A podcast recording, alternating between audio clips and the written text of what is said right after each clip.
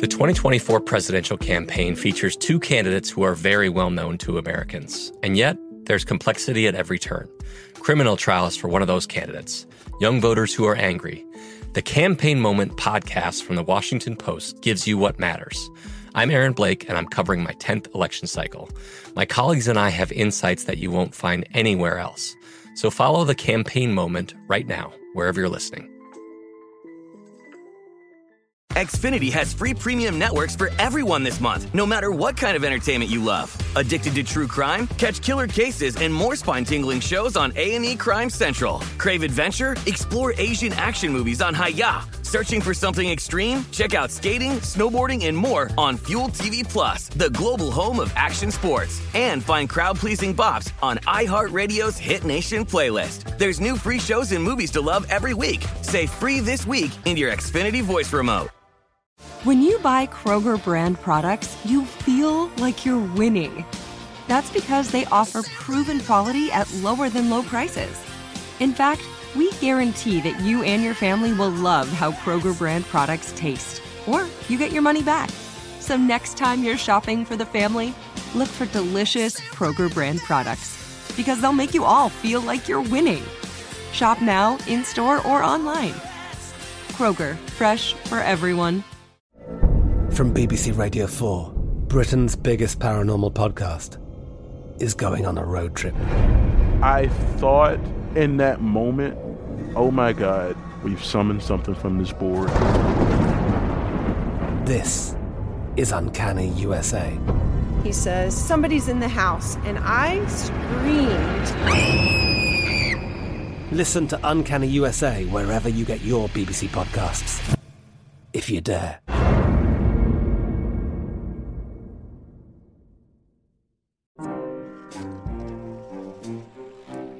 Hi, I'm Ethan Nadelmann, and this is Psychoactive, a production of iHeartRadio and Protozoa Pictures. Psychoactive is the show where we talk about all things drugs. But any views expressed here do not represent those of iHeartMedia, Protozoa Pictures, or their executives and employees. Indeed, as an inveterate contrarian, I can tell you they may not even represent my own. And nothing contained in this show should be used as medical advice or encouragement to use any type of drugs.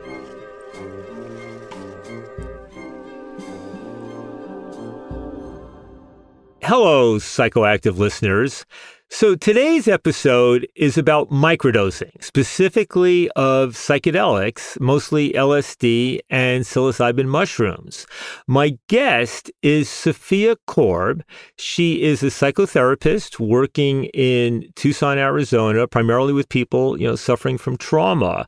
But my main reason for having her on today is that she has been the point person on a global survey of people who microdose, now numbering up to 18,000 people from around the world. And she's been working very closely on all of this with James Fadiman, who many regard as the godfather of microdosing. So I decided to have her on as our specialist. So, Sophia, thank you ever so much for joining me on Psychoactive. Thank you for having me. So let me just start off with some of the, you know, the kind of basics about microdosing. I mean, the first one is Sure. what is microdosing? How do you define microdosing? So, in general, in medicine, when we talk about microdosing, we're talking about a different response from a large dose of something to a small dose. So, there could be microdosing of hormones, or microdosing of another substance, or microdosing of psychedelics. So, with microdosing of psychedelics, we're not looking for a trip experience, but there is a medical effect even at a very low dose. Albert Hofmann, the inventor of LSD, had said that he thought there would be a medical benefit of taking like a quarter of a tab or a third of a tab. So he had taught that to his students. Um, and so, so people started doing these journals. They would take like a quarter tab every few days and they would write in a journal about their experience. So that's what we thought microdosing would, was going to be initially. Then later we found that it was much, much smaller doses that created a medical effect. Hmm So Albert Hofmann kind of comes up with this idea, but it sounds a bit like he's talking more about what we might call, you know, not microdosing, but mini dosing, where people are actually Yes. experiencing the effect of the psychedelic, but at a, you know, not a full blown, uh, you know, macrodose level, but it's also something they're definitely aware of. I think most of our listeners will know Albert Hofmann, who sort of discovered or invented LSD back in the, the 1940s. Was he actually thinking about microdose at all in the way we think about it today? Is I, I think it's impossible for us to know. Uh, The best evidence that we have is from his students saying like he was really interested in this, but wasn't quite sure what what it would look like. And was he himself doing it? Not that I know of. Uh-huh. I know that Uh, Hofmann's students did, but I don't know if Hofmann did. I see. So I've typically said that when it comes to LSD, people or, or any other drug, that we're talking about one tenth or one twentieth what would be a Mhm. normal macro dose level. Is that basically what you say? Yeah, uh, no visual differences, no visual hallucinations. We initially told people there won't be any perceptual difference, which is true in a way, but we mean that there won't be, you won't have hallucinations. You might perceive that something is different. And that was one part of confusion in the initial literature. We didn't mean like you couldn't tell that you took a microdose. We just meant that you wouldn't be seeing things. I see. What Jim often says is like the the walls are breathing even a little. You've taken too much. So the idea is microdose that you should be perceiving some difference, Well, right? th- this is a, this is going to get into this conversation about placebo and double blind, Right. right. So if what we call breaking the blind is when someone can tell what arm of a study that they're in. So Mhm. in microdosing, it's very hard to create what's called an active placebo, which is where you'd effectively be able to fool people into thinking that they they weren't sure if they had taken LSD or psilocybin or not. So that's very very hard because people know what it's like to take LSD or know what it's like to take psilocybin, and it's hard to create an active placebo, um, especially if you're using blotter paper because nothing else fits on blotter paper that can cause like a very similar effect. So you might think something like uh, in the NYU studies, when they did uh, the psilocybin studies, they used 40 milligrams of Ritalin um, as the Mhm. control group. So that's an active control. And if people had were psychedelics naive and they had read something about psychedelics, they might expect to have some different thoughts, to have a, more energy, and they might expect the experience to last between four and six hours. That all fits in with Ritalin, but you can't get Ritalin on blotter paper, and it won't work for a microdose. So that's one of the major struggles in creating an effective double-blind experiment. I see. And what if one were to design studies that did both a kind of total placebo, you know, with nothing, a sugar pill type effect, and with Mhm. a low dose amphetamine, and then with a you know, different microdoses of varying levels? I mean, would that help to get at it, or in that, might that be the design of future studies? Yeah. I think that that could be a design in future studies. Uh, I think that when we're looking at things like depression, we need to think about what exactly a placebo effect for the treatment of depression would mean. How could someone have a placebo effect? Do they think that they're not as depressed as they are? Oh, it gets tricky. The, yeah, th- that becomes a little bit tricky, right? Because the perception of well-being is placebo effect and is also the opposite of depression. Uh huh. Uh huh. So then you get into like, okay, what what are we doing, and what is the what's the exact thing that we're trying to get at right now? Um, and if we're Uh-huh. creating a sense of well being in people, no matter how we're doing it, that's going to take away the this, their sense of depression. So with microdosing, right, it's not just about taking this lower dose, which I think is I've Mhm. often seen described as one tenth or one twentieth, the kind of Yeah. normal dose for a psychedelic yeah, so that's what we had. That's what we had normalized after this idea of like a third or a quarter. We realized that people were still like they were like, I can't sleep at night if I take like a quarter of a tab. Um, so we reduced it. We said maybe try ten percent, maybe try twenty percent, and that seemed to still have medical effects for people, but not be so overwhelming. Right. So if people have, if a normal dose is, say, on LSD going to be 100 micrograms or mm-hmm. 150, it would mean taking 10 or 15 or maybe less, maybe as low as five. Right. Right. And we've seen we've seen medical benefit as low as 2. And like I'm pretty skeptical, so I of course didn't think that people could effectively dose themselves at 2, but like this woman's husband was a chemist and he did the dosing, so I trust that he was able to get 2 micrograms.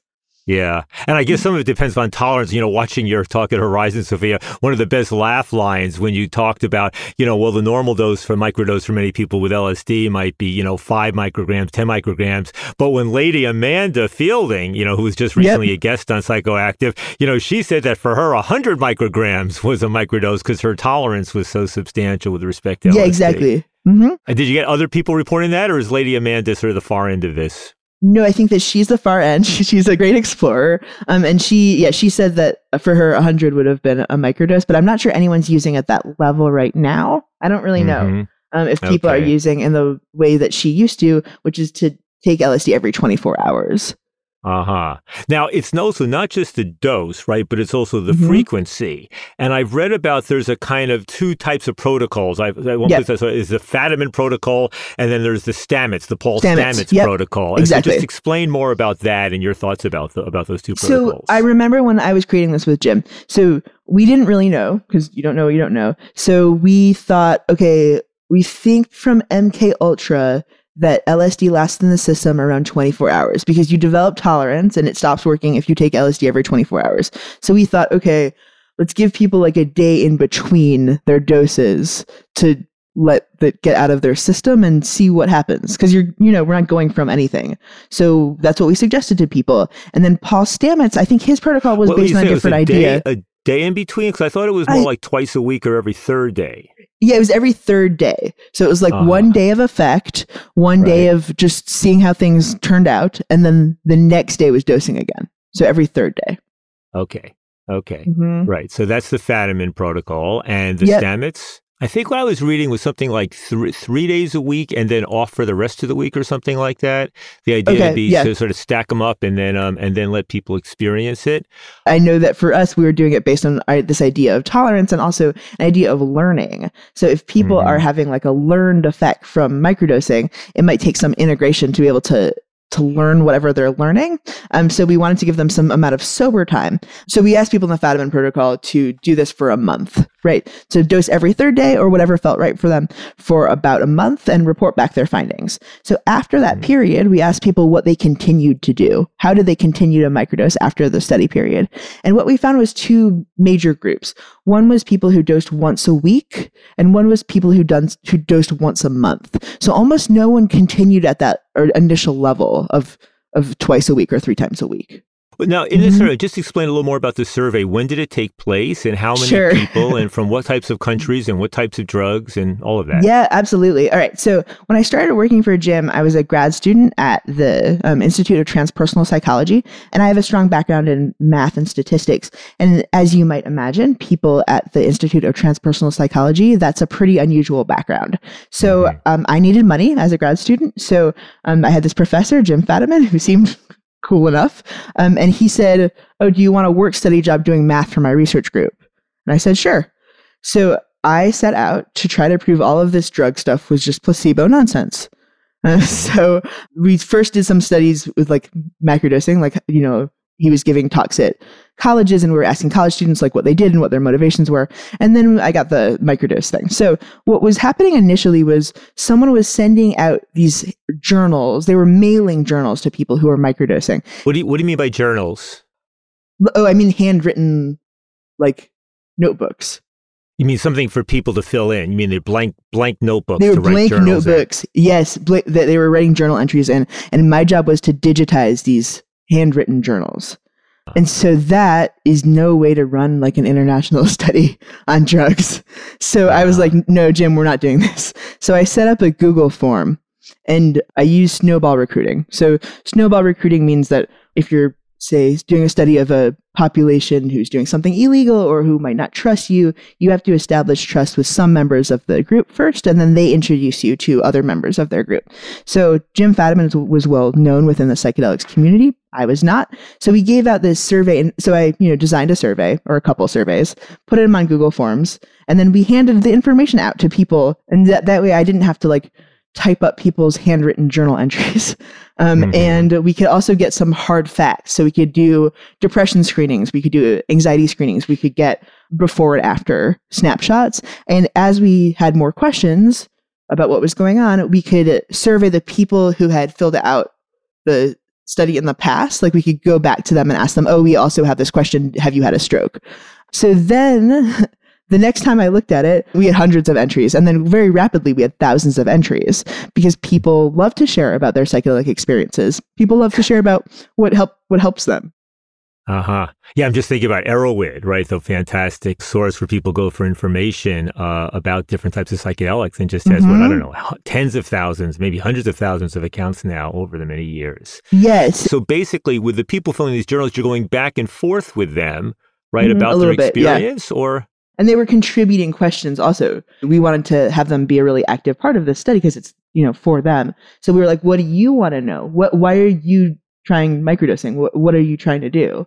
And so we could find out more information about what people who were doing this wanted to know. And that was really really useful because we would find out things like oh even the people who say that they're not depressed they're actually showing up as depressed on a depression inventory even people who Mhm. say oh i'm doing this to be more productive if i check in with them in a couple months they've quit their job at a bank and Mhm. i don't need to worry about them using psychedelics to be more productive for capitalism like they've Uh-huh, you know uh-huh. they've resolved that in themselves in some way so that was a really interesting and some of the things that people wanted to study didn't pan out of course so we had like a whole group from louisiana who wanted to know if microdosing would help them control their blood sugar better and the Mhm. answer was no it doesn't not at Mhm. all uh, Based it- upon what you were hearing from other people in the surveys.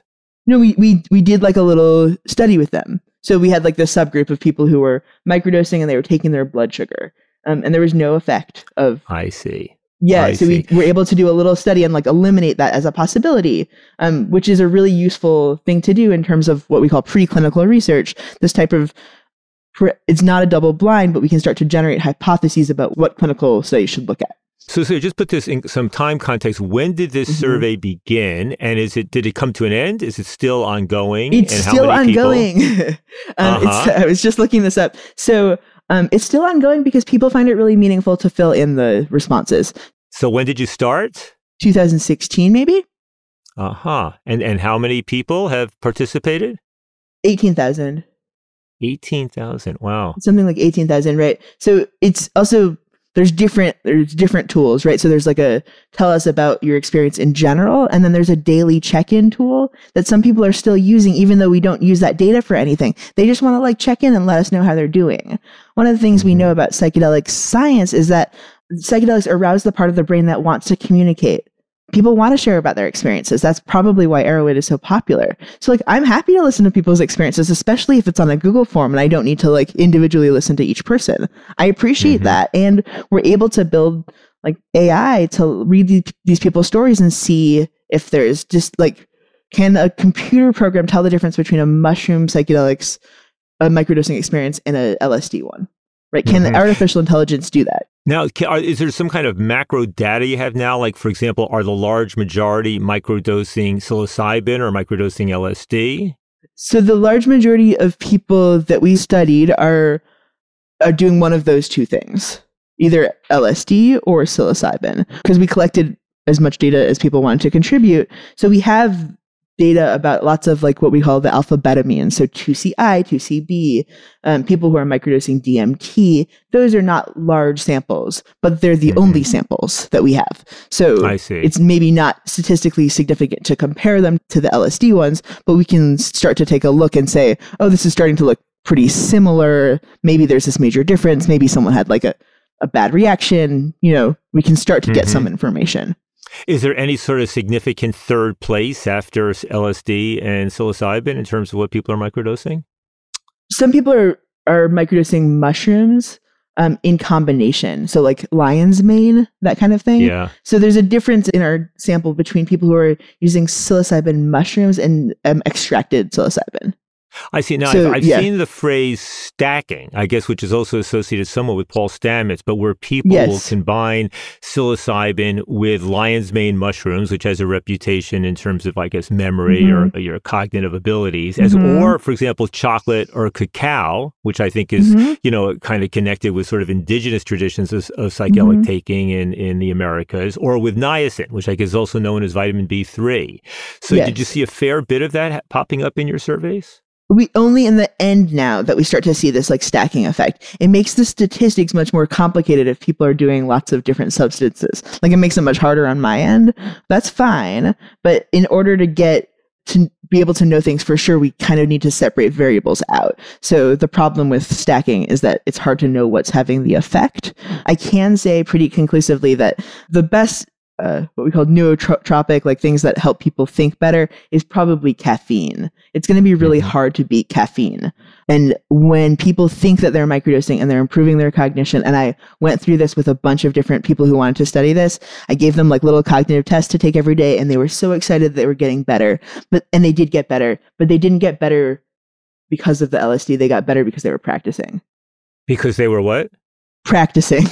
What do you like mean? Like if practicing? you practice because it's the cognitive task. So it'll be like, can you remember digits in sequence? So if you practice it over and over, of course, you get better. But when it comes to stacking, then, if caffeine's a key one, and it mm-hmm. seems like mm-hmm. caffeine is so much a background drug that do people even remember to report it, or is it just exactly. know, so much a part of the lives of you know a majority of all the people in the world, or at least in the in the survey? I think it's a really important thing for like the clinical research to be able to start to sort out. I'm also not sure what we're looking at in terms of the nootropic effect and caffeine. Like, if we're looking for stuff for people with dementia, I'm not sure that caffeine is that helpful. But if mm-hmm. people are looking to enhance their work abilities, then of course those are the people who are looking at things like modafinil and Adderall and caffeine. Modafinil is another stimulant or has a stimulant like effect without being an amphetamine. M- modafinil right? is a non-stimulant that's used uh, for ADHD. It's a cognitive enhancer. It shows a lot of promise for Alzheimer's and dementia. It is used off label for antidepressant right now. We think perhaps because it's pro cognitive. So when people are depressed, they don't think clearly. So it's possible that as they take modafinil, which was originally designed as a anti-narcolepsy drug, it was designed for fighter pilots to be able to not fall asleep while they were flying and to still make good and not aggressive decisions. So mm-hmm. it it prevents people from sleeping without being a stimulant because eventually if you take stimulants people start to make foolish decisions. So mm-hmm. it's it's used pretty extensively in geriatrics and I know that it's being investigated for a number of things now that it's off patent. Mm-hmm. So yeah, now, modafinil is definitely part of those stacks. Yeah, it was basically long distance pilots, I think, in the U.S. Navy and yes, elsewhere, exactly, who, who yeah, were yeah. allowed to use amphetamine, uh, oral amphetamine in low dose, and by and large, the Navy was finding that effective. That there were no accidents involving uh, pilots using amphetamine, whereas the number one cause of accidents, I think, was fatigue, and so the Wait, use of for, amphetamine was a positive or thing. Mo- or modafinil with, amph- with amphetamine, with amphetamine. Mm. But then I think as amphetamine became more and more controversial in the use of it, I think the Navy shifted this is my understanding that they shifted to modafinil, which supposedly did not have any kind of a uplifting effect in the way that amphetamine can have. And basically it mm-hmm. had the intended desire of keeping these long distance pilots from falling asleep. You know, you're in a plane mm-hmm. for 10, 12 hours and you're bored to tears. They needed to right. make sure things didn't happen there. Now, How about microdosing MDMA? So what I understand is that from the initial this and this is why we excluded MDMA from the initial MDMA trials. So when you do a double blind study, you want to have an active placebo like we talked about. So you want something that has the effect of the drug but not the full effect. So it's really common to use a lower dose of the substance that you're studying. So in the MDMA research, they tried to use a low dose of MDMA as their control group. So what happened is that people had panic attacks, that uh, hmm. low doses of MDMA cause panic attacks without having a positive benefit.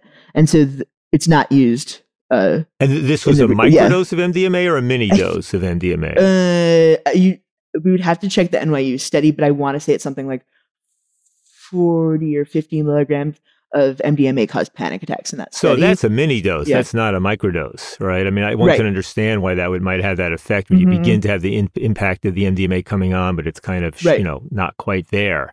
Uh-huh. Right. So there's really nothing yeah. really known about mini microdosing of MDMA at this point. No, I don't know uh, because that we didn't include MDMA in our samples. Uh, mm-hmm. Jim feels like it's not a traditional psychedelic, so it's been pretty excluded. Yeah. And what about anything involving? I've seen some articles about microdosing of THC or cannabis. Uh, did, did that show up in your study at all? People wrote about it all the time. It's really impossible to distinguish that from a background effect. So many people use cannabis, and cannabis is so complicated because there are so many uh, compounds inside of it, inside of all of these botanicals, that it would be really, really hard to distinguish what's going on there. I'm, I'm mm-hmm. excited about the cannabis research, but I I don't know that much about it. Hmm So I'm guessing with your survey in 18,000 that the vast majority or that the substantial majority come from the US and then you get Canada and Britain and Australia. But what other countries were popping up in interesting ways? Oh, um, there's lots of countries and there's lots of people who don't want to disclose their country, but there's like Egypt and Bahrain and China and Japan and lo- there's lots of Western Europe, of course. And Russia was popping up in some places. I'm sure Ukraine also, um, and lots of people who didn't disclose and just said I'm using a VPN. I'm in Europe, which is fine. Mm-hmm. I don't want I people see. to get in trouble for like using minor doses of of any substance. There wasn't a, a, a control group, right? That you had basically a survey. We actually did set up a control group. So I asked my grandparents for help because I looked at the average age uh, on these some of these studies, um, and so we were looking at people who are a little bit older. So I was like, "All right, can I just have a group of older people take some cognitive tests like once a week and compare them to the people who are microdosing?" Um, so I had my grandparents' friends and their old, elder community do these like cognitive tests and mood tests uh, and Mhm. see what happened. And what we were able to find out, which of course you never design something this way, but filling out a mood survey once a day is a positive intervention. it makes people feel better just because you're checking in about how your mood is. So we saw Mhm. a mood elevation effect just from the survey without any drug effect. Hmm. Then we saw on top of that an improvement on mood for the people who are microdosing. But are people writing in about their experiences not microdosing? There's No. Where, where, wh- wh- so what are they comparing it to? There's what? What is the control? Uh, or, or No, no. I'm so we didn't control. Yeah, so we controlled the cognitive aspects. Like we did a survey of the cognitive part, but no, we didn't get journal entries from people not microdosing. What did you find in terms of you asked people why they started microdosing? What did you tend to find about that? So there's a bunch of different motivations, including people who wanted to do it for creative reasons, people who wanted to do it to get better at their job. So we had 65% people say they wanted to improve their physical or mental health. We had 25% people say that they wanted to enhance wellness.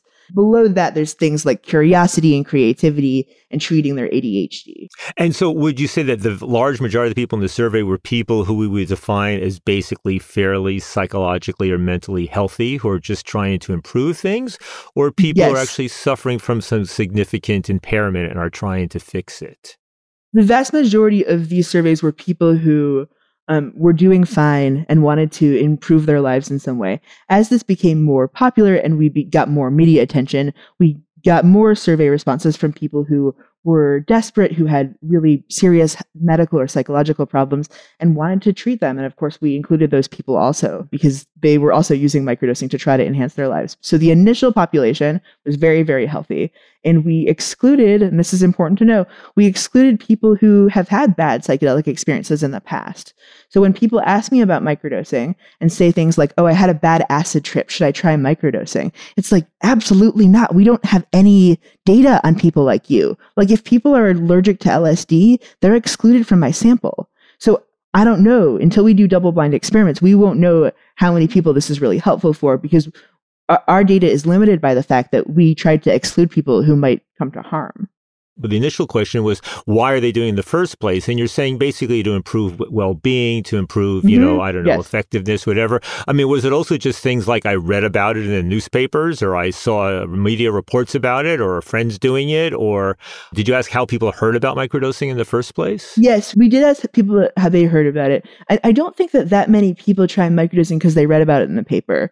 I'm not sure, but I think that people make changes to their life because they something they want something to change. I'm not sure that just reading about LSD in the paper is enough to like go source LSD, figure out a way to get a very small dose into something, take it like on a regimented schedule. That doesn't sound like something that people do if they're not super Hmm. committed. Uh, I think that people would need to be committed in order to do it. Did you ask people how they went about sourcing the material then? Because I mean, I mean, it's funny, you know, when I think about, Yeah. I mean, I, you know, I, I've I've had experience, uh, you know, getting, for example, a friend who gave me a little container of uh, liquid Mhm. LSD, you know, and, I, and one drop is supposed to be ten micrograms, and so just you Mhm. know, for the hell of it, I did one of the drops an hour or so before I got in this uh, interview with you. In fact, I may have mistakenly done two drops, so we'll see if I have any more above, you know, subperceptual effect, right? Sure, But I mean, yeah. you know, you know, you have to be sort of connected in order to get that. And then when it comes to mushrooms, I mean, I don't know where people are getting, you know, uh, basically powdered psilocybin. And if you're doing mushrooms, you're talking about, you know, this dried plant product oftentimes. And how do you know about how much to even cut? You know, what what piece is Mhm. it? Is it a part of the stem, or what do you take a part of the cap, or this part of it? I mean, h- how did people learn that, or did you give advice about that? Yeah, these are really good questions. So, because we assume that things like the government and the carceral state are reading our email, we did not provide any information about sourcing anything. What we did, and this is my standard response to people who want to learn more about psychedelics, is Google psychedelics interest group and your city. So, psychedelics interest group San Francisco, psychedelics interest group Tucson, whatever. Go to those places, meet those people. If you're connected to the community, in, and then this is true about drug users in general, if you're connected to a community, you're much less likely to undergo harm. So those people are able to act in safe ways, they're able to source things, and then they're part of the community that c- can help them. I also know that in that psychedelic space, there are people who sell mushroom kits. So this is very helpful for my my study because people were able to be their own control. So they would do the survey, say for 30 days as they were growing their mushrooms, and then have a 30 days microdosing journey with the mushrooms Mhm. that they grew out of a kit. So I know that those things exist. I know that it's not illegal to buy spores in the United States. I know that it's not illegal to buy 1P LSD in Canada. Um, and I did not get involved in any sourcing until the very end of this, which is when Compass came on the the scene. What is exactly is the thing that's legal in Canada? Oh, because there's no analog act in Canada, um, so you, they have to ban each substance individually. So LSD is illegal in Canada, and 1P LSD, which is um, LSD with a, another part added onto it, is completely legal. So you can get 1P LSD. Uh, And is that Canada. distinguishable from normal LSD without the Um, 1P? it- yeah, it's uh, about so like one. I think it's 115 micrograms of 1P is the same as 100 micrograms of LSD. It's a little bit Really? And this is 'cause it has that extra basically essentially legal in Canada. You can get it on the internet or uh, I mean people do people actually sell it in shops or is it just an internet thing? I don't know what kind of shop you would buy it in, but uh, maybe it's just an internet thing. I know that um, the researchers in Canada were able to source 1P LSD for their study and at a very high level, meaning good manufacturing practices, which is the standard of substance that we use in human trials in the US and Canada and Europe um, without a problem. Whereas LSD would have been more of a problem for them to get permission from Health Canada. Mhm. Well, I guess we should just say for the benefit of psychoactive listeners, you know, the United States does have the Controlled Substances Act for many years, and it would be illegal to import even the 1P LSD from Canada. Although I imagine yes. a large number of people are doing so, and I hear remarkably few reports of anybody getting arrested for something like that. I think that that's true. And I think it's really important to know that there are natural substances in our world that you can extract psychoactive materials from. So I'm here in Tucson, Arizona, and San Pedro cactus is legal and sold at the Home Depot here. And you could Oh. extract DMT from that without that much work. Uh huh. And it's not illegal unless there's distribution. We'll be talking more after we hear this ad.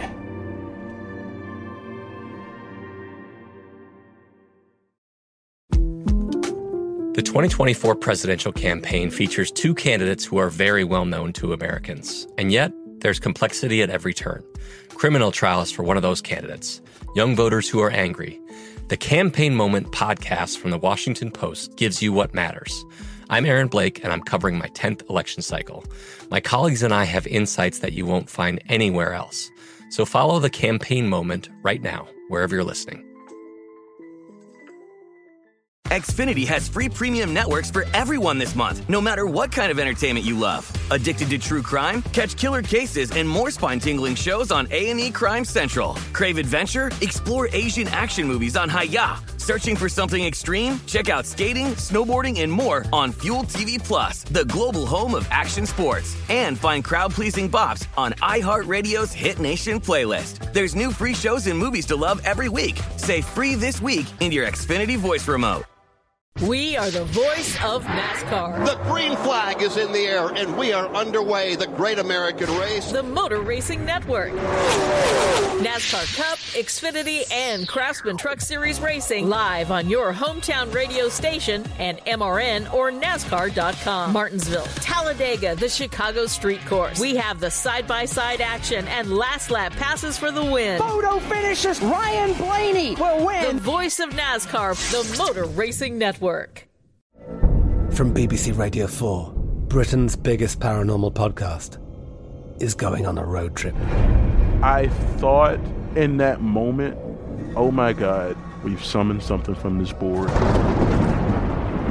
This is Uncanny USA. He says, Somebody's in the house. And I screamed.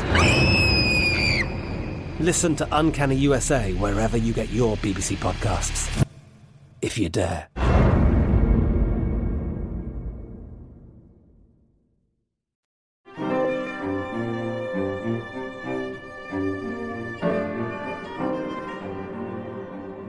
Uh, So, supposing I had a bag of dried mushrooms, uh, psilocybin mushrooms in my freezer, how would I know how much to take for a microdose? If you know how much to take for a dose, then you're in good shape to know how much you want for a microdose. So if you know a dose is this much of the mushroom, then you want a tenth or a twentieth of that. The problem is for people who are psychedelics naive, right? Which is why it's important to connect them to these larger communities, because how are they going to know what's a good dose? But if they Mhm. know what a good dose is, then they can take a twentieth of that.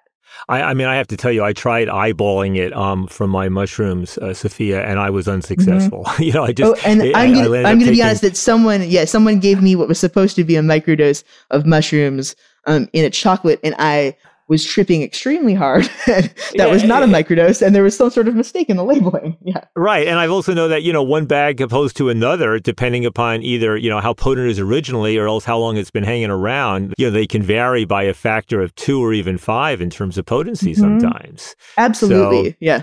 Yeah. So I think it's hard yeah. to eyeball. I think it's better to start low and go slow, which is a general principle of drug use.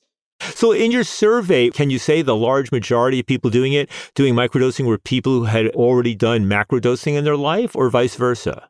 We didn't think to ask that question in the beginning, and then we went back and asked people that question. So Mhm. yes, a lot of people had macrodosed years and years before. So like 30 years before, and then they tried microdosing. And a lot Uh-huh. of people tried macrodosing during their project of microdosing, which confuses the data a little bit. But not everyone, not everyone who tried microdosing had macrodosed, and not everyone wants to. It's a large time commitment, it could be a large emotional and psychological and spiritual commitment as well. hmm Now, I noticed in, in, in just sort of prepping for this interview, with Sophia, and reading about Mhm. microdosing, there was one term I wasn't familiar with before that kept popping up, and it's flow state. Just Oh, yes. explain what flow state is and why that kept popping up in discussions of microdosing.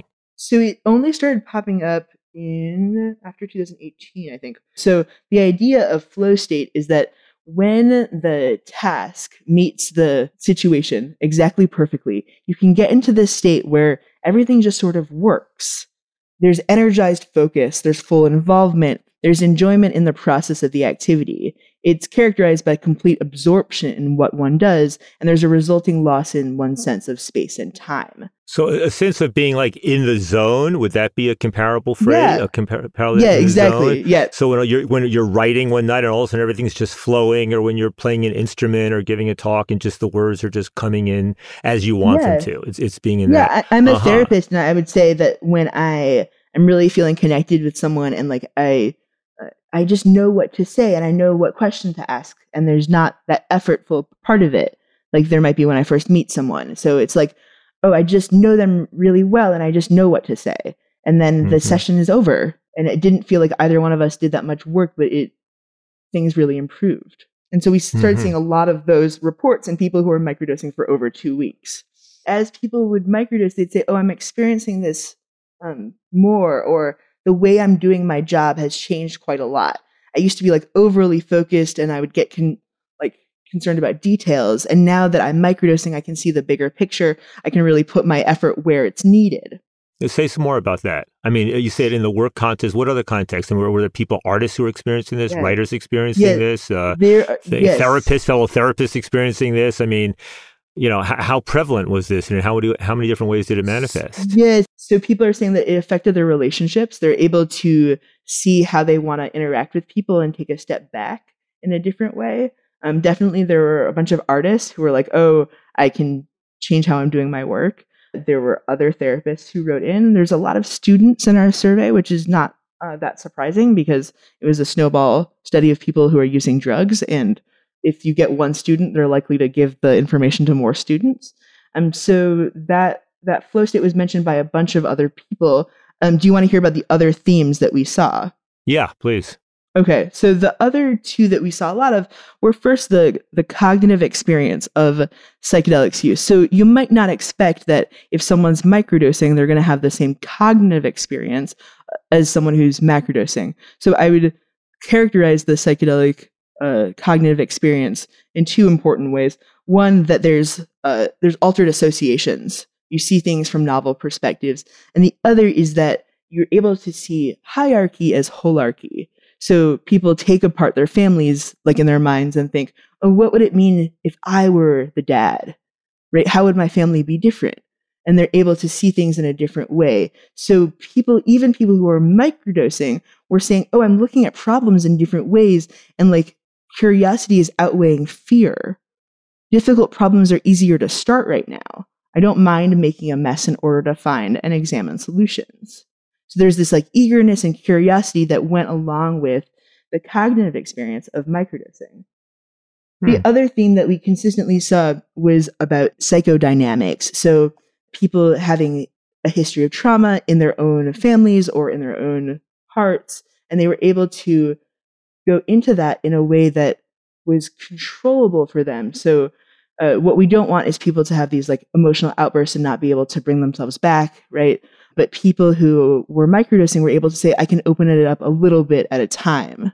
Now, in terms of ex- the experiential effect, I mean, if people mm-hmm. are typically doing this every third day, are they mm-hmm. feeling mm-hmm. the effect the day they take it, the day after, uh, two days later, or is there any pattern to this? So that's a really important question. What we thought was that there's going to be like only a learning effect on the third day. So we thought, okay, the first day they're going to use the substance. The second day it's still going to be in their system. The third day is going to be they're going to be clean. We'll just be able to see what they learned. Um, but we don't know that that's true. We don't know how fast it's eliminated by the system, and we don't know how the learning exactly is going to work here.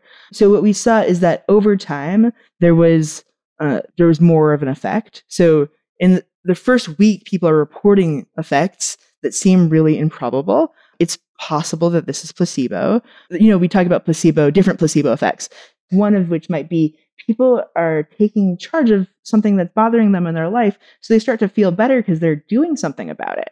So that's one placebo effect is like, okay, you're finally doing something. So that's maybe where some of the mood elevation the first week of microdosing starts out with. And then after two or three weeks, we start to see a sort of less anxiety, we see less depression, but we also see an evening out of moods. So like less low, less low lows and also sometimes less high highs. Now, do people just keep doing this, you know, for months and months and months, or do most people kind of do it for a few weeks or a month or so and quit? And why would they do either way? It's a really important question, and we we have done and we are continuing to do a lot of work on that topic because one of the problems of this type of survey research is that if people drop out of the study, we don't know why. So you can have really positive results because all the negative people dropped out of the study. So we followed up really extensively with people who lost touch with us um, and tried to find out what was going on. So the of people who microdose for say a month of, and then continue to microdose afterwards, there's these two groups: the once a month people and the once a week people. My basic summary is that the once a month people are having like headache syndromes. So they're having migraines, they're having cluster headaches or they're having like Lyme disease or some medical problem that's able to be controlled with very low levels of microdosing. So they're microdosing once a month to prevent having these headache syndromes, and they're not interested in taking any more because that's the amount that they need to do to control their headaches. Then there's the once a week people who seem to be more on the depression and anxiety end of things. Those are people who, who are using microdosing for motivation and for mood. Um, I think that that's a that's the large majority of people who continue to microdose after the first month. The people mm-hmm. who don't microdose, who don't like it, um, so there's a couple of groups. One is people who find it to be anxiety provoking. So when we look at people with post traumatic stress disorder, uh, you can sort of classify people into two groups. One is the people who are sort of depressed and out of it, and the other is the group of people who are having flashbacks and are really um, they have high neurological arousal. So people who were depressed and out of it, they did fine with microdosing. People who were having flashbacks did not do well with microdosing. It made them more upset. So if they work with the therapist, say, and they're able to control the neurological arousal, it seemed like microdosing was a good tool for that group. But there's definitely some people who find it to be too anxiety provoking and it brings up too much for them. That's Mhm. one group. But, but yeah. But I'm a little confused here because you said the large majority of people in your survey who said they were microdosing were people who were basically doing fine and were looking to just increase their performance uh, or mood or other things in general ways. But the categories you've just described, people who had severe migraines, people who had depression, that's not part of that first group. These are people who are really looking to try to treat some type of real, you know, substantial problem they're having in their lives. I would say that the in the people who are like well functioning and using microdosing to enhance their lives in that once a week group. So some of those people are depressed and they don't know it. Some of those, I think, if we would survey the American population as a whole, there might be lots of people who are depressed and don't describe themselves as depressed. We didn't see a difference in depression inventory scores from people who labeled themselves as depressed and people who didn't, which is pretty significant to me. So I Mhm. think that the vast majority of people are doing fine, and th- those people would fit in that like once a week. They're trying to use microdosing to enhance their life in some way. And they're continuing to do so for months or even years at a time.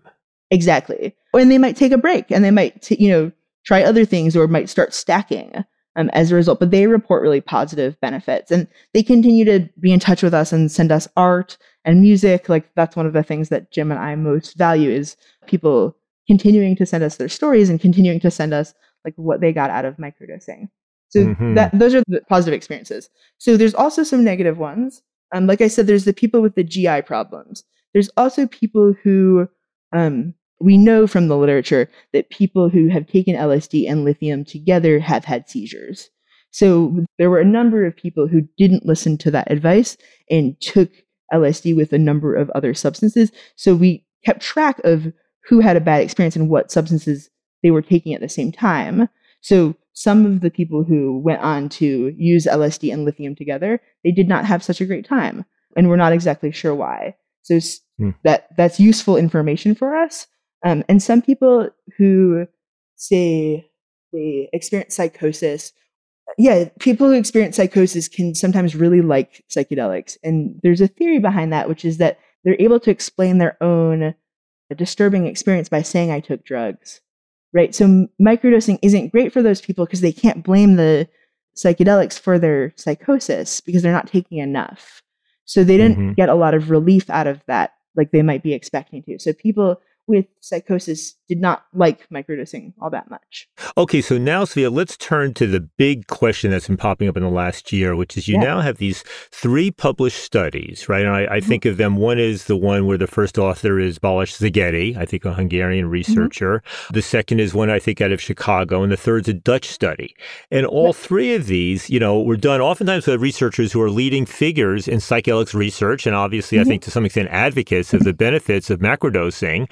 And it's not clear that any of them had it in for microdosing. And some of them came away disappointed, saying, you know, when all is said and done, we're finding that it seems to be overwhelmingly placebo effect.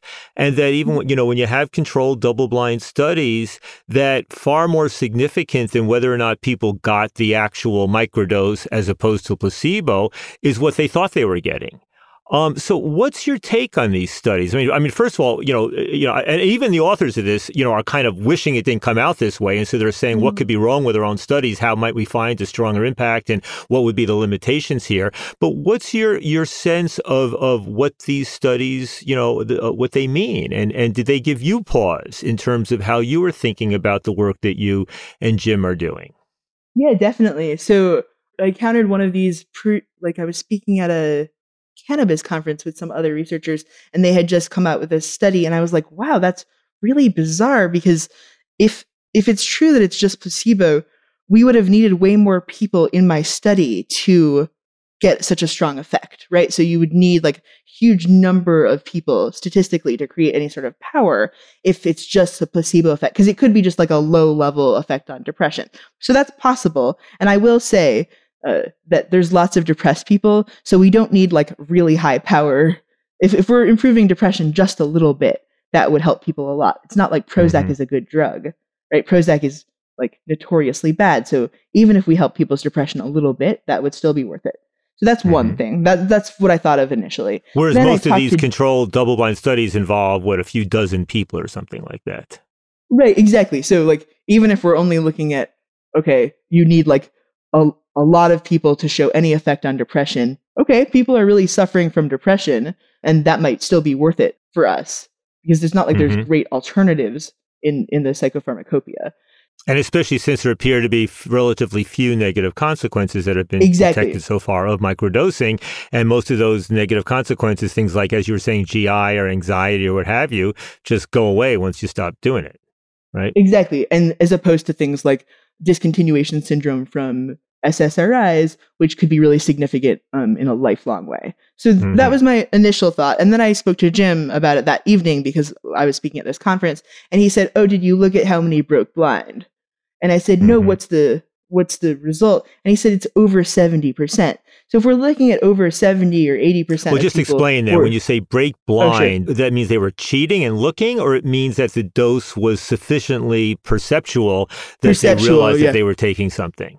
They were able to figure out yeah bre- breaking blind means that you're able to figure out what arm of the study you're in so Uh-huh. if people at 80% can tell if they're in the Right. placebo group or not then we're not looking at a placebo effect we're it just a drug effect can include knowledge of taking the drug Right. So, So, randomly, you should yeah. find 50% breaking blind, or 50% basically being consistent. You know, i think you ask people how, out. how sure they are yeah Yeah. um, i think they ask people how sure they are and sometimes people say like i don't know um, and yeah if we're looking at 70% then i'm like okay well we need to look at like this that's not really a double blind experiment Uh, And so, but what are the implications yeah. if people figure it out? Wouldn't that would that bias in favor of finding a result? Yes it would bias in favor of finding a result but not necessarily a positive result. So it depends on the person's association with the substance. So if they are able to figure it out then they'll be like okay i'm in the active group or i'm in the active group today right? So they're more likely to pay more attention to their own experience. So they're more likely to have every sort of side effect. They're more likely to also have a drug effect. So it could break both ways if people know that they're in the active group And this was true in all three of the big controlled double blind I, studies. th- I think so. I'm not sure that they all asked people uh, how often they could tell. And some of those studies involved giving, I think both did I think I can't remember now exactly, but maybe one involved giving, say, maybe with LSD five micrograms, whereas another group might get twenty micrograms or something. Um, Yes, and the the British study, the one that I'm thinking about, they did this like complex thing with QR codes and envelopes where they had people like I think get on video and shuffle the blotter paper in like the envelopes of blotter paper that contain blotter paper in like a really complicated and scientific way. So Mhm. it's possible that just wasn't super effective as a way of, of blinding the study. So people were Mhm. able to figure out which of the blotter paper really had LSD on it.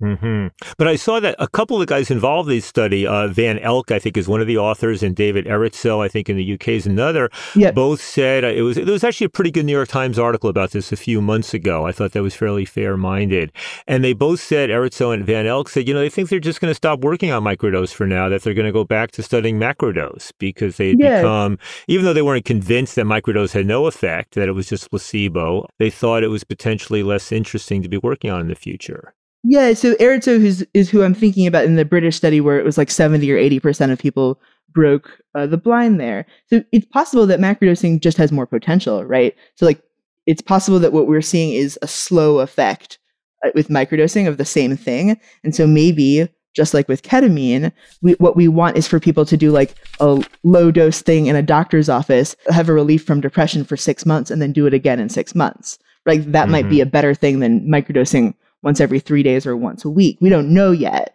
but Mhm. I I think looking at both of those possibilities makes a lot of sense. You know, I, I saw Erritzoe made an interesting comment though, and I just wonder what your reaction to this is. He Mhm. said he said you probably only participate at this point in a trial in microdosing if you really have a strong belief that this might help you. And Yeah. when people expect to benefit from a drug, they typically do. Yes, I think that that's absolutely true. I think that Hmm. People don't participate in drug trials because they don't want to get better. But also the element of belie- wanting to believe that this drug is helping. Yeah, and that's always a that's always an issue in these types of surveys. And or this type of study. And there's also the issue of authority. So we know one of the placebo effects has to do with feeling like you're undergoing a medical treatment by experts. So, like, a placebo shot is more effective than a placebo pill right mm-hmm. There there are placebo like sham surgeries. It's like if you feel like someone really cares about you then you're likely to get better even if it's the placebo. So when we're talking about placebo effect we need to really figure out what is the thing we're talking about because if people are getting better from depression by taking like one microgram every month like why not? Right? Like there's right. very little yeah there's very little harm to that. But there is a we don't want to fetishize the substance itself, right? We want to tell people that the power that they have to control their own depression, that has to do with the inner work that they're doing. It's not the substance itself. Let's take a break here and go to an ad.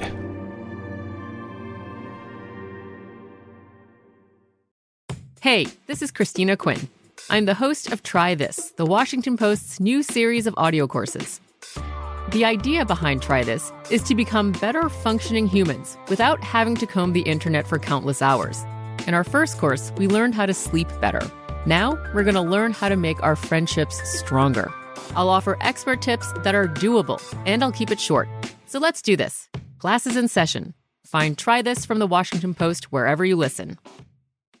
Xfinity has free premium networks for everyone this month, no matter what kind of entertainment you love. Addicted to true crime? Catch killer cases and more spine-tingling shows on A&E Crime Central. Crave adventure? Explore Asian action movies on Hi-YAH. Searching for something extreme? Check out skating, snowboarding, and more on Fuel TV Plus, the global home of action sports. And find crowd-pleasing bops on iHeartRadio's Hit Nation playlist. There's new free shows and movies to love every week. Say free this week in your Xfinity voice remote. We are the voice of NASCAR. The green flag is in the air, and we are underway. The great American race. The Motor Racing Network. NASCAR Cup, Xfinity, and Craftsman Truck Series Racing live on your hometown radio station and MRN or NASCAR.com. Martinsville, Talladega, the Chicago Street Course. We have the side by side action and last lap passes for the win. Photo finishes. Ryan Blaney will win. The voice of NASCAR, the Motor Racing Network. Network. From BBC Radio 4, Britain's biggest paranormal podcast is going on a road trip. I thought in that moment, oh my God, we've summoned something from this board. This is Uncanny USA. He says, Somebody's in the house, and I screamed. Listen to Uncanny USA wherever you get your BBC podcasts if you dare.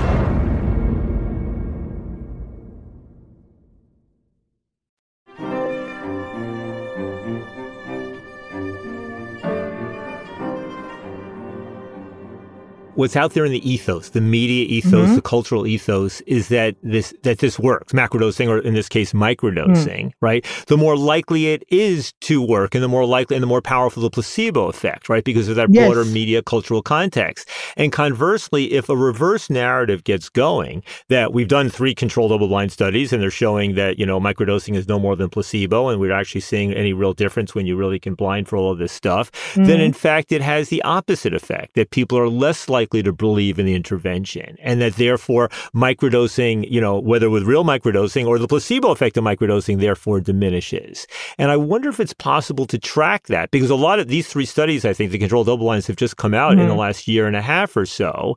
And so a lot, whereas the coverage of the issue a few, couple of years ago was much more upbeat and positive. You know, you had mm-hmm. Ayelet Waldman's book coming out, A Really Good Day, yeah. in which she talks about how microdosing, you know, saved her life, yeah, saved she's her delightful. marriage. Yeah. You know, mm-hmm. all of that. And so, you know, so you have all of this positive stuff. And now when you Google microdosing, you know, you know, no effect, no better than placebo is likely to pop up when you do any kind of research.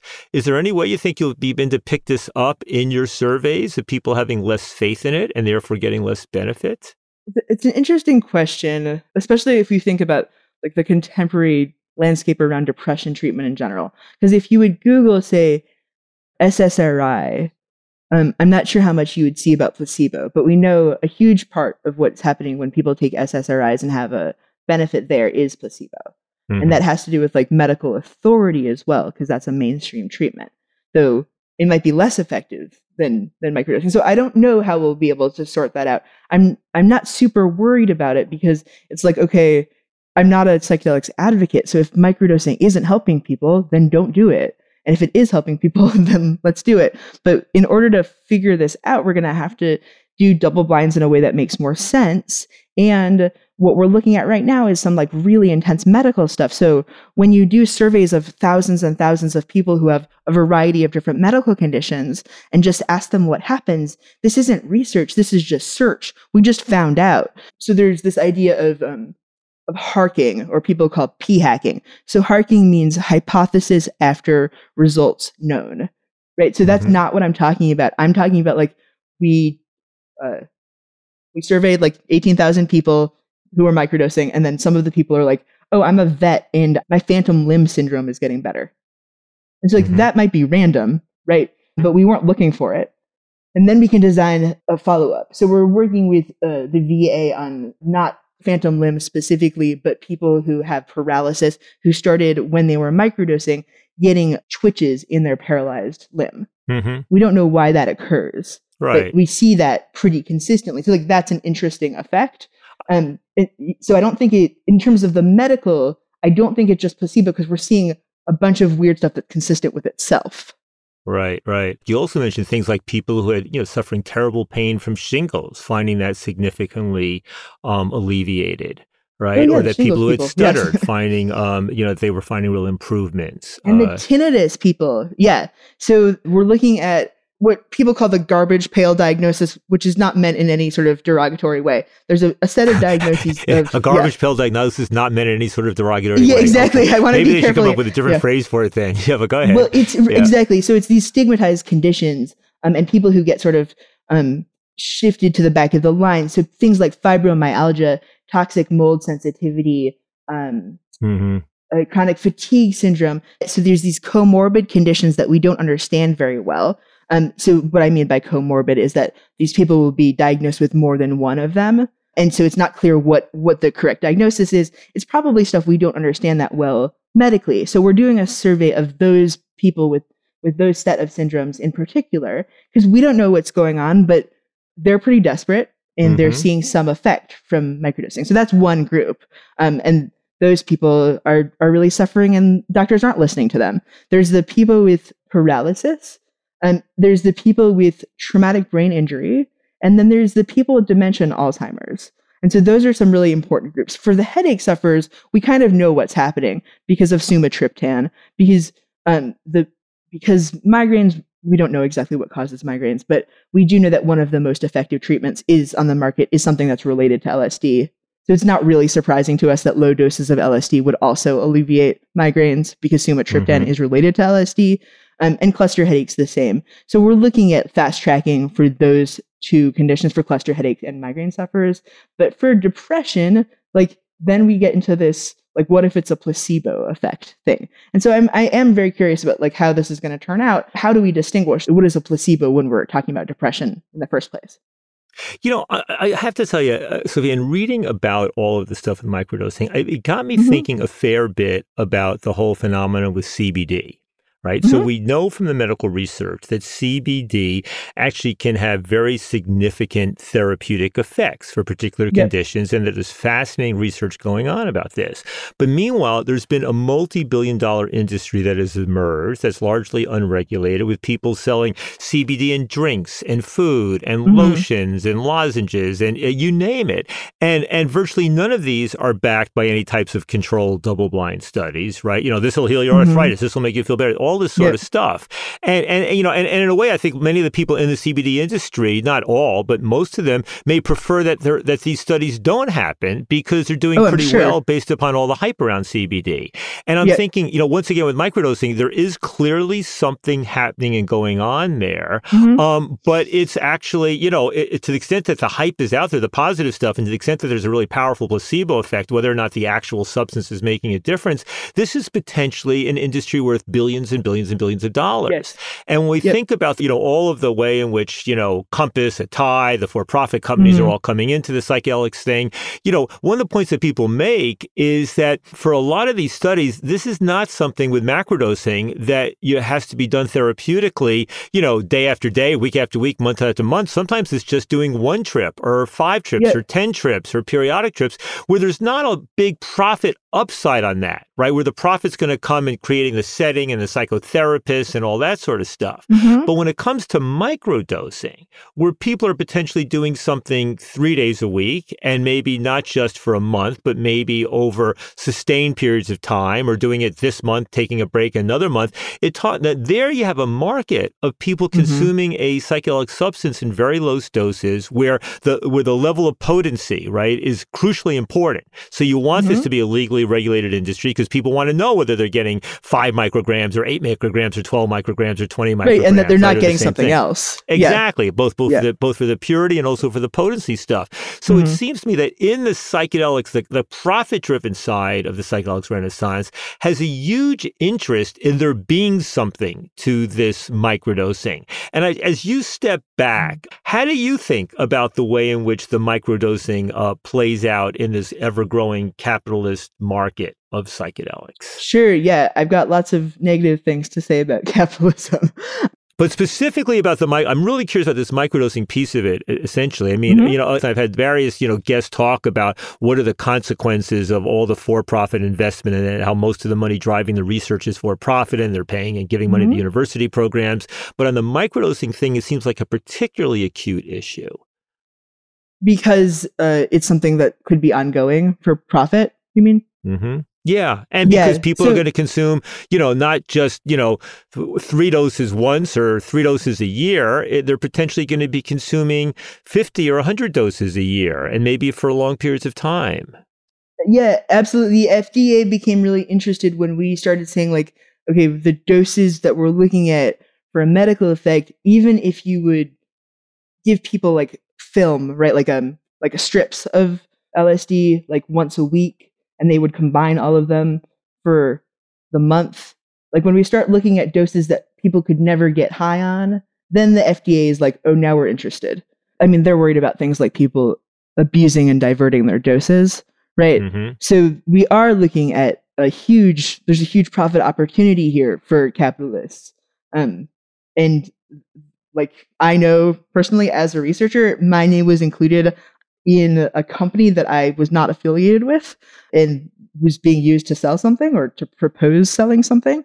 I think that the encroach of capitalism is a huge, huge problem here. And I think that what we did together as a psychedelics community to try to control that in certain ways was really positive. So we signed an ethical pledge all together. We worked on that. And that included things like all the research needs to be open and upfront. When Compass took anti competitive action, I got on the phone and started calling pharmaceutical companies in Canada and got research grade LSD for other survey, for other studies. So, like, we need to work together to prevent the encroach of capitalism. But in the realistically, what are the profit motives? So, if people are looking at an indication for depression, that's a huge market.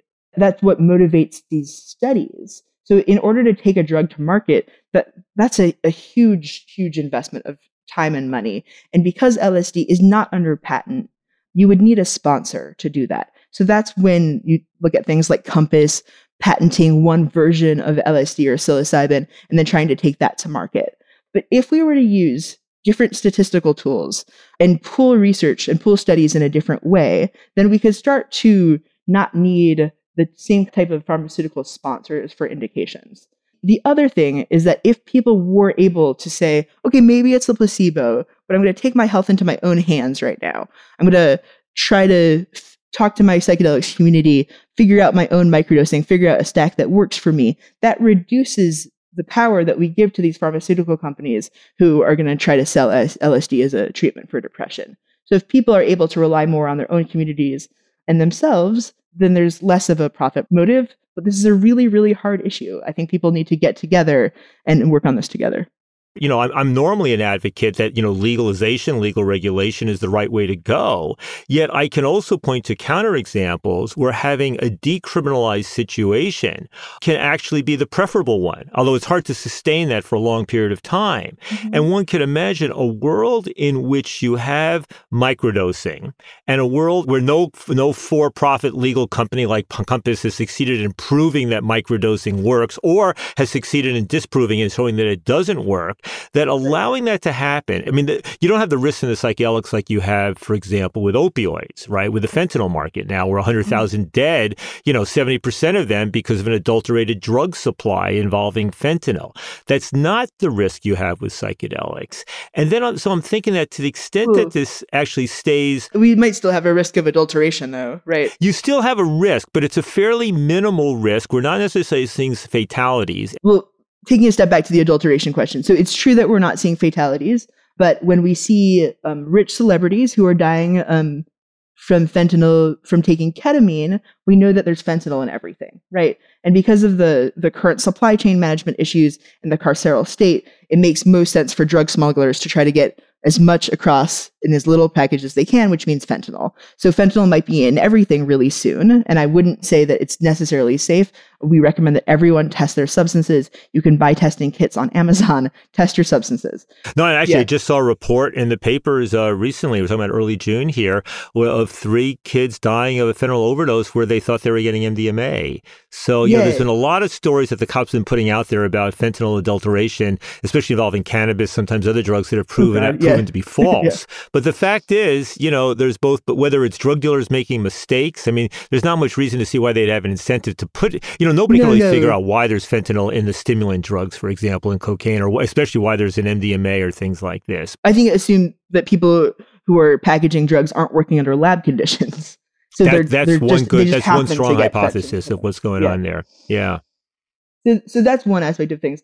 So let's talk about the greatest good for the largest number of people. So, what I'm suggesting that people do, like what I've suggested over these years, is that people get in touch with like some group in their community. They connect with those people. They perhaps source substances and knowledge through that. It's like that's a lot of privilege, right? That's a lot of safety. There's that's not available to most people. So people who are people of color, people who are not connected to a community because of neurodivergence or geographic distance. So it's not possible to do what I've suggested. It's not possible to be safe in the same ways. And I disagree with Michael Pollan that the psychedelics community is white. I think that that ignores the contributions of people of color and indigenous people who have been part of our community all along. But I do think that in, if you're not connected to the psychedelics community, how are you possibly going to source a microdose? So it's becoming more and more possible, but you'd have to be pretty savvy to like go online and order a mushrooms kit and grow your own mushrooms. Like that, that requires a lot of information um, and a lot of uh, expertise. And because of the carceral state, we would expect there to be more police attention on people who are already in stigmatized groups. So those are the people who are going to get punished. Legal regulation and, some capitalist encroachment might be the way to get this to the largest number of people. Like, let's imagine someone who is disabled by their depression, right? Someone with serious and persistent mental illness that isn't well controlled with medication, which is why they want to to microdose. So they're not going to be able to source things and do things the way that we're suggesting. They may not be able to source things in any area, though. I mean, yeah, it's exactly. not clear that being obliged to go on the internet is going to be the most challenging of, of the opportunities to try to find ways to deal with their depression. Exactly. So if if there was a drug that their their doctor could give them, that might be something that they're able to do. But definitely, if we're talking about increased access, that would mean working within the system. Let me move to one last area here. Sure. You are yourself a psychotherapist, and mm-hmm. I'm curious about, to the extent you can talk openly about this, what's your own experience in psychotherapy and especially in helping people who are dealing with trauma? And more broadly, what do you encounter in the broader psychotherapeutic community, either in terms of stigmatization or in terms of curiosity? What's your own sense about sure. where this is right now? So yeah, I work as a psychotherapist right now. I work with people who are pretty um, pretty ill. I get a little bit bored by people who are too healthy. So I like working with people who with, with complex trauma in in pretty intense environments. But I work with a, an integrated team, and I speak uh, about psychedelics uh, within the larger th- psychotherapeutic community. So, one of the most common questions that I get is whether or not someone who's microdosing can participate usefully in therapy. It's like, do they have to to microdose and then go to therapy, or can they microdose as part of therapy? Like, will they be too out of it to be able to participate usefully in therapy? So, just that question alone indicates to me that psychotherapists do not know what's going on, because of course, people who are microdosing can participate usefully in therapy right? Like it, there's no reason to assume that they shouldn't be able to. But because there's there's not a lot of information that's out there, sometimes therapists think, "Oh, I should tell this person never microdose on the days that you're going to see me and maybe you should just microdose and see if that treats the depression and then come to therapy." So I'm able to reassure therapists that no, you're able to treat people with uh, with depression and with anxiety, whatever, with trauma, as they're microdosing. And what we see is an increase in positive benefits. So people are able to use therapy to better effect. I'd recommend the work of uh, Heather Hargraves in Canada. Um, she does uh, neurobiofeedback with people. And what she sees with microdosing is that people's brainwaves are able to adapt much more quickly as they microdose. So that's one aspect of things. There's a lot, a lot of stigma in the medical community about psychedelics use. There's this perception that that we're just giving people permission to use drugs. So I do a lot of work with medical professionals explaining basic harm reduction stuff, like that people are sort of going to do drugs no matter what, and and we better use this to good effect. But I'm also curious about here is a lot of attention I think is focused on macrodosing.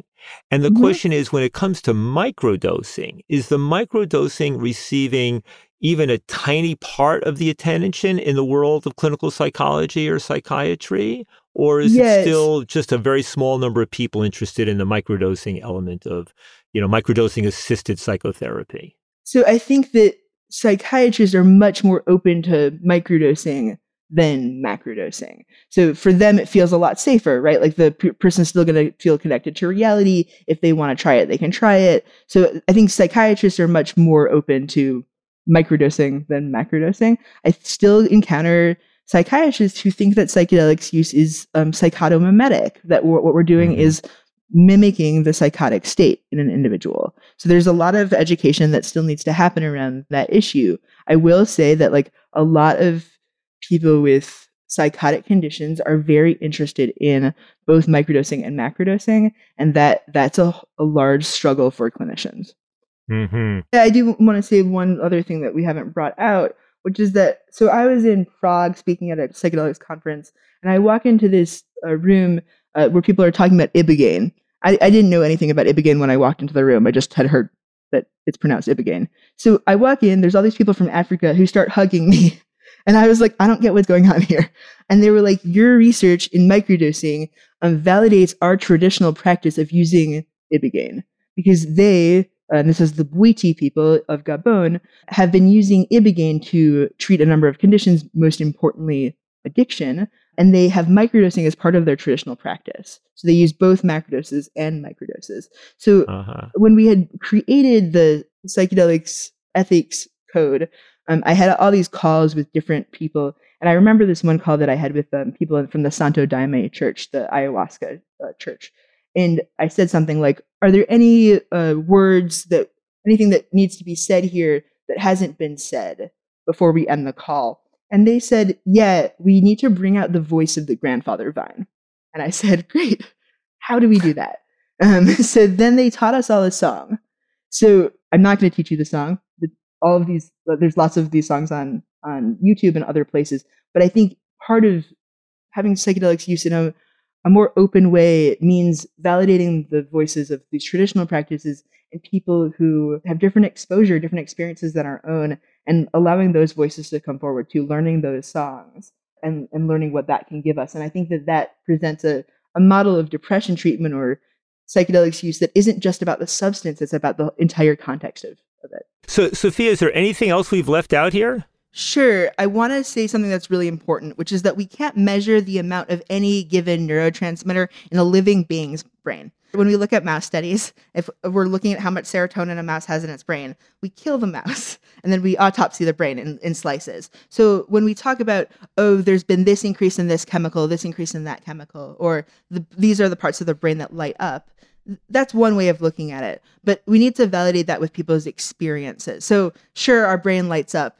And what you were talking about before is an increase in connectivity between different parts of the brain. But what is the lived experience of that? So, if people are saying, oh, I'm more creative, and we also see increased blood flow between different halves of the brain, that makes a lot of sense to me. But I don't think we should look at it as it's just a chemical that's occurring in the brain. Okay, Sophia. I mean, I really enjoyed our conversation. So thank, thank you, you, so, so much. much. for having this conversation with me on Psychoactive. And best of luck with your future research as well as with your future, uh, you know, therapy efforts involving or not involving these substances. Thank you so, much. Yeah, I've worked in harm reduction in uh, New York City and San Francisco for a long time, and I've really respected the work of Drug Policy Alliance. So I'm, oh, I'm very great. happy to be here. Yeah. Oh, fantastic. Well, thanks so much. If you're enjoying Psychoactive, please tell your friends about it. Or you can write us a review at Apple Podcasts or wherever you get your podcasts. We love to hear from our listeners. If you'd like to share your own stories, comments, and ideas, then leave us a message at 1 833 779 2460. That's 833 Psycho Zero. Or you can email us at psychoactive at protozoa.com or find me on Twitter at Ethan Nadelmann. You can also find contact information in our show notes. Psychoactive is a production of iHeartRadio and Protozoa Pictures. It's hosted by me, Ethan Nadelmann. It's produced by Noam Osband and Josh Thane. The executive producers are Dylan Golden, Ari Handel, Elizabeth Gesas, and Darren Aronofsky from Protozoa Pictures, Alex Williams and Matt Frederick from iHeartRadio, and me, Ethan Nadelmann. Our music is by Ari Balouzian, and a special thanks to Avivit Bar Yosef, Bianca Grimshaw, and Robert Beebe.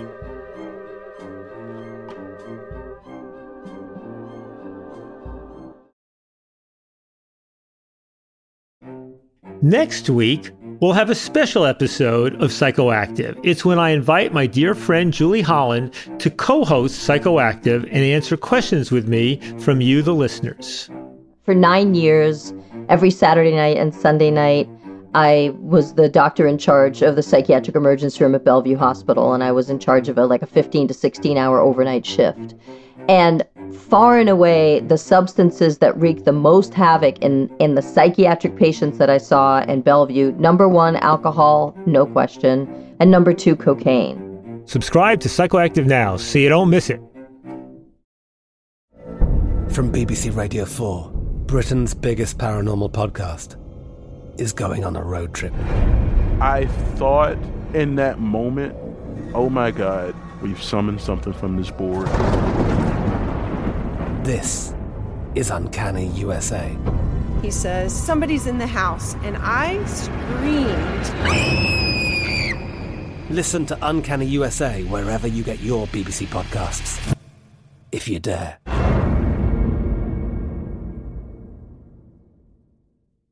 Xfinity has free premium networks for everyone this month, no matter what kind of entertainment you love. Addicted to true crime? Catch killer cases and more spine-tingling shows on A&E Crime Central. Crave adventure? Explore Asian action movies on Hi-YAH. Searching for something extreme? Check out skating, snowboarding, and more on Fuel TV Plus, the global home of action sports. And find crowd-pleasing bops on iHeartRadio's Hit Nation playlist. There's new free shows and movies to love every week. Say free this week in your Xfinity voice remote.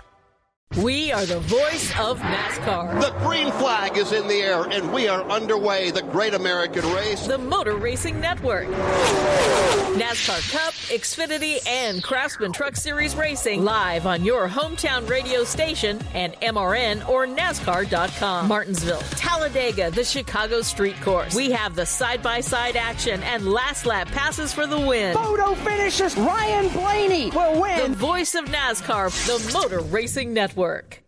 Xumo Play is your destination for endless entertainment. With a diverse lineup of 350 plus live channels, movies, and full TV series, you'll easily find something to watch right away. And the best part? It's all free. Love music? Get lost in the 90s with iHeart 90s, dance away with hip hop beats, and more on the iHeartRadio music channels. No logins, no signups, no accounts, no hassle. So what are you waiting for? Start streaming at play.xumo.com or download from the app and Google Play stores today. All you can stream with Xumo Play.